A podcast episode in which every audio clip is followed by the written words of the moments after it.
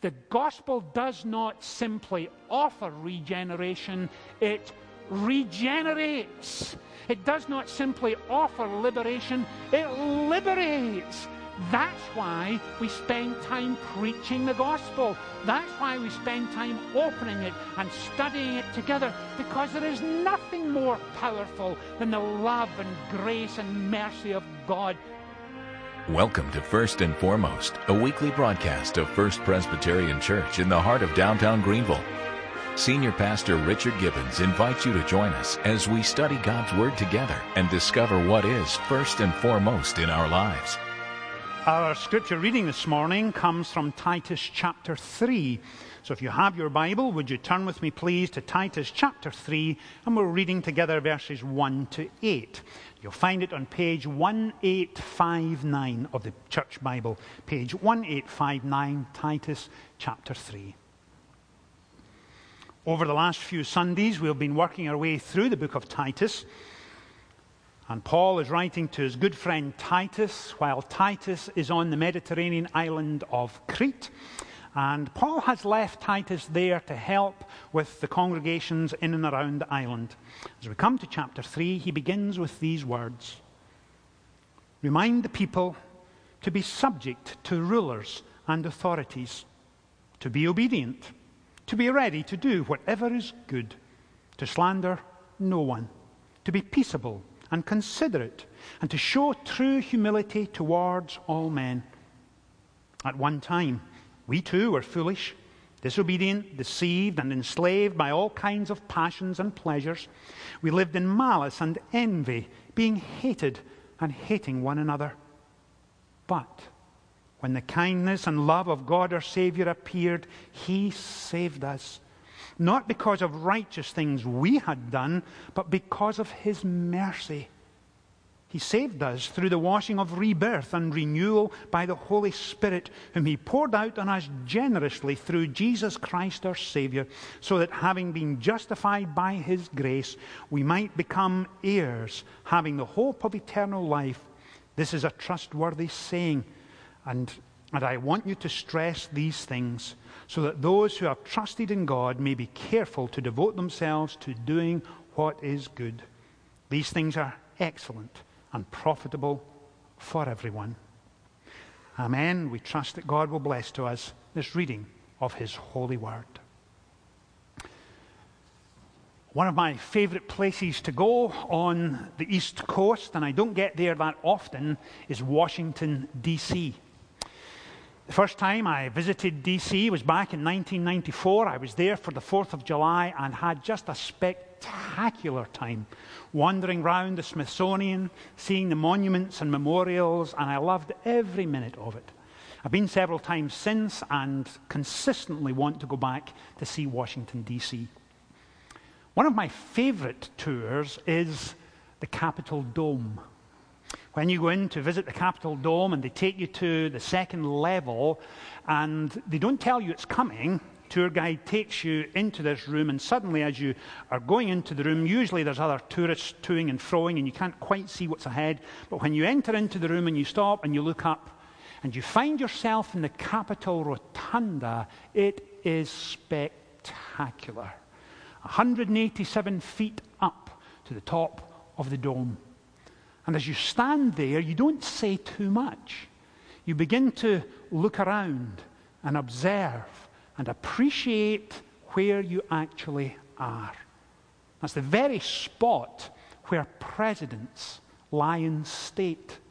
And around the walls are four pictures, large murals, painted and reflect events in U.S. history.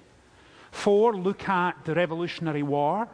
Four look at the exploration of the United States as the population moved westward.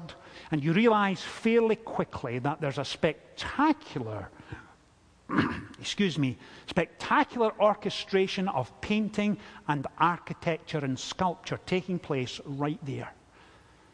And the longer you pause and stop and observe and look, the greater your appreciation grows Because not only do you see the paintings, not only do you see the architecture, not only do you see the dome in all its splendor from the inside, but you begin to notice statues and bronze busts all over the place. And those statues and busts are of George Washington, Abraham Lincoln, Dwight Eisenhower, James Garfield, Ulysses S. Grant, Andrew Jackson, Thomas Jefferson, Ronald Reagan, Gerald Ford, Alexander Hamilton, Martin Luther King, and several others. And it is a spectacular tour. The last time I was there, about 18 months ago, I came away thinking to myself, I really wanted to stay longer, but the tour guide moves you on fairly quickly. And I was asking myself as I came out and went round the rest of the capital, what were the priorities for that room? What were the designers trying to say? But you come away with a sense of awe and reverence and appreciation for the history of the U.S. Now hold that thought in your mind and come with me to Titus chapter 3.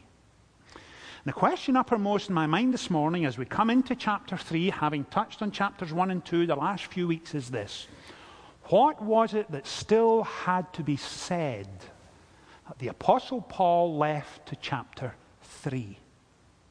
So that takes us to chapter 3, verse 1. The Apostle Paul begins this way Remind the people to be subject to rulers and authorities, to be obedient. If you were writing to Titus, is that what you would have written? Remind the people to be subject and obedient to authorities. Now, I have a question for the ladies and anyone under 35. Here it comes. Gentlemen, you need to remain quiet. It's going to be hard because I'm about to become political. So, gentlemen, ladies, hands up, please, if on occasion, and I know it's not every day, but if on occasion your husband or father, if you're under 35 and living at home, becomes hot under the collar when watching political commentators on the news and they shout at the television. Hands up. Thank you. Hands down. Those of you watching on television, that was a significant number of the ladies and under 35s raised their hand.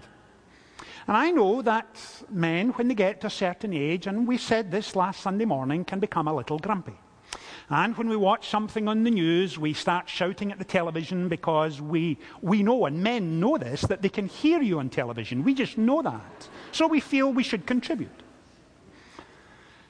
And for those of you who are inclined in that direction, this is a verse of Scripture you would rather was not actually in there, but it is there. Remind, remind the people to be subject to rulers and authorities. Sometimes you find yourself saying, Oh, dear, this is dreadful. They don't know what they're doing in Washington. In fact, someone sent me an email recently that said the Washington Redskins are thinking of changing their name because they're embarrassed the name Washington is in there.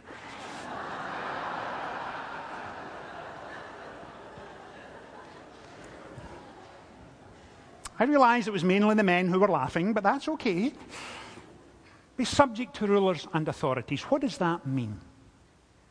It means this Paul is saying, be subject to rulers and authorities. Live within the rule of law. Be a good citizen. Vote.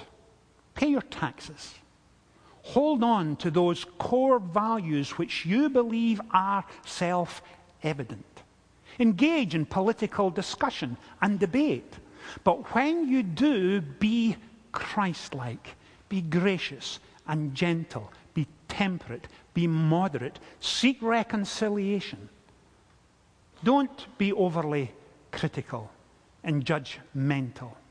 Don't be demeaning. Don't be slanderous. Seek for the good of your community, your state, your nation. All of that is wrapped up in, in, here. Remind the people to be subject and rulers to rulers and authorities, and then to be obedient, to be ready to do whatever is good, to slander no one, to be peaceable, considerate, and show true humility towards all men. Now, if I've touched on it politically, allow me to touch on it domestically. In terms of where you live, the office environment where you work, wherever you spend most of your working day. If there's people in your neighborhood who upset you and rub you up the wrong way, what is your response? It is not to cut yourself off, but to do what? To pray for them, to befriend them, to give them a break, not to constantly be talking them down, but to act graciously and to love them and get alongside them and allow them to see what Christ like living is all about. Show genuine, true humility. It's not that we think less of ourselves, but we do, in fact, do what? Think of ourselves less. That's the point he's making. Live your life in such a way as you make the gospel attractive. That's the point he's making. Stay away from being belligerent, discouraging, judgmental, and condemning. And then we come to verse 3. One of the wonderful things about verse, verses 3 to 8 is this. In the original Greek, it is a single sentence. Look at all that Paul has written there. He gives a wonderful, concise, comprehensive account of salvation in verses 3 through 8. In fact, it's almost as if the Apostle Paul has taken a spectacular summary of the book of Romans and put it into Titus. In fact, earlier this week I was reading this passage at a meeting I was at, and one of the pastors beside me said after I finished reading it, he said, I was thinking to myself, now, where is that in Romans? Is it chapter 5, chapter 6? But in fact, it's Titus. And Titus wonderfully summarizes the gospel in verses 3 through 8. And he summarizes it in a spectacular fashion. And if you were with us during January and February and March, when we spent three months in the book of Romans, you heard me say again and again that Romans teaches us this, and this section in Titus also teaches us this that we consistently underestimate the significance, power, and gravitas of our own sin. And on the other hand, we consistently underestimate the significance, power, and gravitas of the grace of God. And that's what verses 3 to 8 focus on this morning. And notice how he begins verse 3. And quite frankly, I wish the Apostle Paul had not written this because it would make my life so much easier. But he has written it, and notice what he says. Writing to Titus, he says, At one time, we too were foolish, Paul is thoroughly including himself in this. At one time, we too were foolish, disobedient, deceived, and enslaved by all kinds of passions and pleasures. We lived in malice and envy, being hated and hating one another. And why do I wish he'd never written it? For this reason. Quite frankly, I would be quite happy to teach in verses 1 and 2 and then jump to verse 4 because 1 and 2 are fairly good news. We can handle them. But verse 3 tells us this that when sin impacts the life of an individual, it entices us and it ensnares us and it brings with us a debilitating factor and it deceives us and tells us what we're doing is right and fun and good and we'll never regret it. But in fact, the opposite is the case. It so blinds us to the reality of sin, we find ourselves immersed in it before we understand the full significance of what's going on. And that's why Paul, as he looks back in his own life, is a realist. And he's a realist to Titus too. And he says, Titus, remember who you were without Christ. We were foolish. We had been deceived by sin. It captured and ensnared us. And we did what? It's right there. We were disobedient, deceived, deceived, enslaved in all kinds of passions and pleasures. We lived in malice and envy, being hated and hating one another. And why I wish he'd never written it was this because I don't like to face that in my own life. I like to think I'm a nice person. I like to think that people like me, that I'm popular, that I do good things. But why it's in there is this because Paul is saying, Titus, if you are ever to be involved in authentic, credible pastoral ministry in Crete. And if you're ever to teach that and pass it on to those young, vibrant, growing churches, they have to live a real life and in reality, we must face and deal with sin. Not just sin in society, not just sin in a regional basis or nationally or internationally, but we have to face it in our own lives as well. That's the point he's making. That's why he's kept it to the end. He's saying, Titus, I need you to hear this and I need you to pass it on. Sin will always encourage us to underestimate the magnitude, significance, and gravitas of what it does. And every person it comes across, it brings debilitation and it damages and ends up a disaster. Every time. Folks, if for any reason you're in doubt about the depravity of humanity, allow me please to take you back to last Thursday morning. I don't have to go back to the first century or the 15th century, but just last Thursday morning, when 298 passengers boarded a plane for Malaysia at Schiphol Airport in Amsterdam. And as they started to fly north and west, they came over the Ukraine, and then their plane was blown up. Talk about depravity. The person who actually pulled the trigger mechanism or pressed the button, however it worked, believed they were doing a good thing, believed it would increase their cause, believed it would move them forward. And 300, 298 to be exact, innocent people who had nothing to do with Ukraine, nothing to do with the tension between the Soviets and the Ukrainians, their lives were over instantly. And families all over the world are grieving and hurting. Their lives are falling apart and turning to ash in front of them. All because of the depravity of sin that ensnares and then enslaves and makes you believe what you're doing is a good thing. That's what's going on. And Paul says, Titus, if you are teaching these elders in Crete, remind them, please, of the significance and the magnitude and the gravitas of human sin. But mercifully, Titus doesn't stop there because Paul has more to say in this epistle. And he takes us on to verse 4. And this, these are one of the great passages in Scripture that says, But and then, having painted the bad news, he says, But, and then brings the good news. And look at verse 4.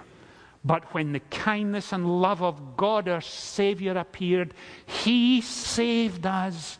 Not because of righteous things that we had done, but because of His mercy. He saved us through the washing of rebirth and renewal by the Holy Spirit, whom He poured out on us generously through Jesus Christ our Savior. He begins with God our Savior. He moves to the work of the Holy Spirit who drew us to Himself. And then, generously through Jesus Christ our Savior, we have been justified by grace. Isn't that spectacular? And let me encourage you, please, with all the passion I can, allow me to plead with you. If you do not follow a daily Bible reading plan. Let me encourage you this week, please.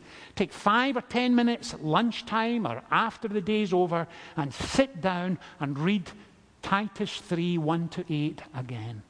Stand there, observe, look, read, pray, take it in, and your appreciation value will go up and up and up and up and soar eventually heavenwards why? Because he poured out on us his love. And twice it says this he saved us. Do you understand what Paul is saying here? He saved us. Not that he made it possible. The death of Christ was not about possibility, it wasn't about potential. He saved us. The death of Christ actually accomplished what? The redeeming work of God.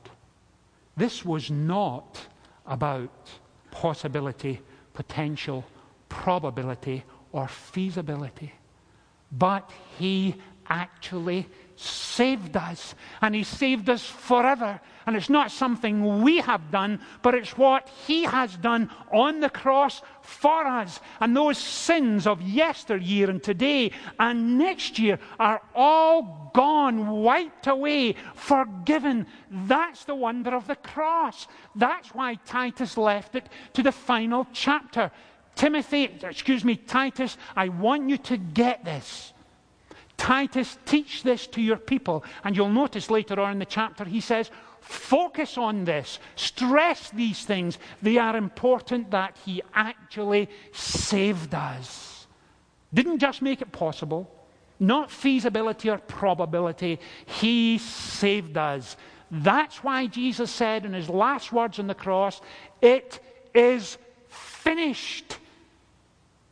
He accomplished the redeeming work of his Father. And what does that mean in practical daily living? It means this that he will not let you go. He will not let you go. He will not surrender you to the passion of the moment or the emotion of the moment. You are His. He will not desert you, walk away from you, or abandon you. You belong to Him. Titus stress these things.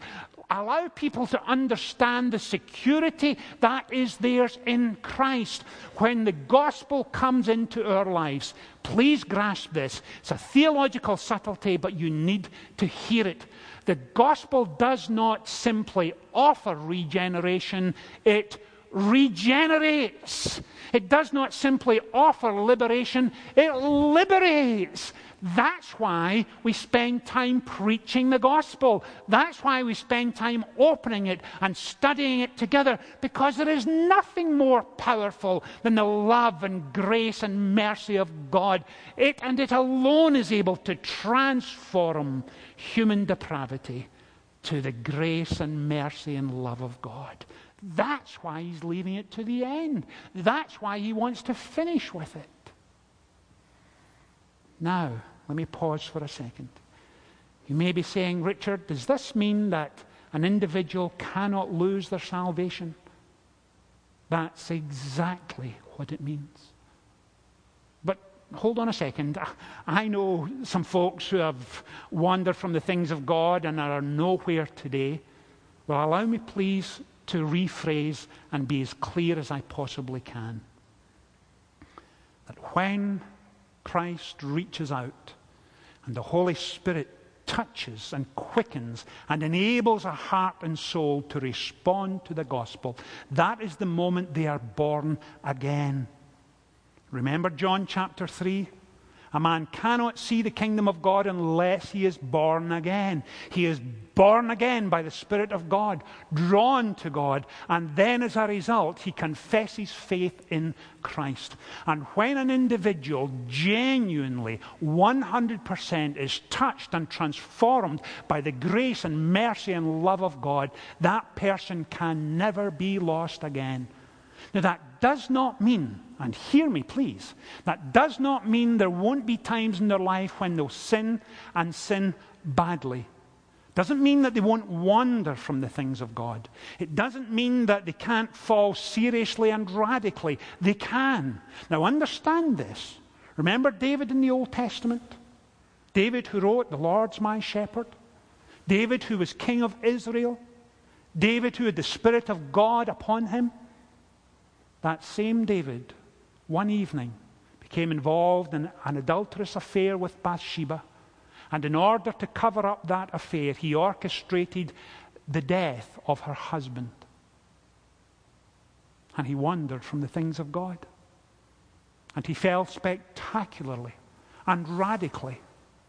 But understand this towards the end of his life, he had not fallen totally and finally. Seriously, radically, spectacularly, yes. Totally, utterly, and finally, no. What about Peter? on the night of the death of Christ, the night before his crucifixion, not just once, not just twice, but three times betrayed Christ. Had he fallen spectacularly, radically? Absolutely. Had he fallen finally and completely and utterly? No, he hadn't, because he was restored and renewed and strengthened and enabled to keep going. And during those moments when you are doubting your faith, and those moments when guilt and shame from the past threaten to overwhelm you, come back to Titus chapter 3. Immerse yourself there. Live within it and remember again, He has saved us. Not temporarily, not partially, but fully and finally accomplished. It is finished and you belong to Him and live with Him and live for Him and make the gospel attractive by the way you live. Titus stressed these things. That's why Paul said, Titus, I'm leaving them to the end so that when folks find themselves in desperate circumstance and it feels as if the Lord is a million miles away and they're frustrated and tearful and prayers are not being answered, you can come back here for the hope of the gospel. And what is the hope of the gospel? It's this. Remember that when the kindness and love of God our Savior appeared, He saved us. Not because of righteous things that we have done, but because of His mercy, He saved us through the washing of rebirth and renewal by His Holy Spirit, whom He poured out generously through Jesus Christ our Savior. Amen. Amen. Let's pray together. Father, thank you for this incredible passage of Scripture. Thank you that your promises are living and real for us, moment by moment, day by day. Father, when we find ourselves discouraged, when we find ourselves tearful, grieving, weak, and needing reassurance and renewal and strengthening and enabling, help us please to hold on to the promises of God our Savior. And Father, gently, graciously remind us again that when the kindness and love of God our Savior appeared, He saved us. Father, bless your word to us. Seal it to our hearts this day. In Jesus' name we pray. Amen. The New Testament book of Romans is to the Christian life what the Constitution is to the United States. The more familiar you are with this book, the more you realize your faith is built on a solid foundation. Romans will keep your feet firmly on the ground when things go well for you, and it will bring purpose to your priorities. To purchase this series, send your check or money order to the Vineyard Bookstore at First Presbyterian Church or call 864 672 1846.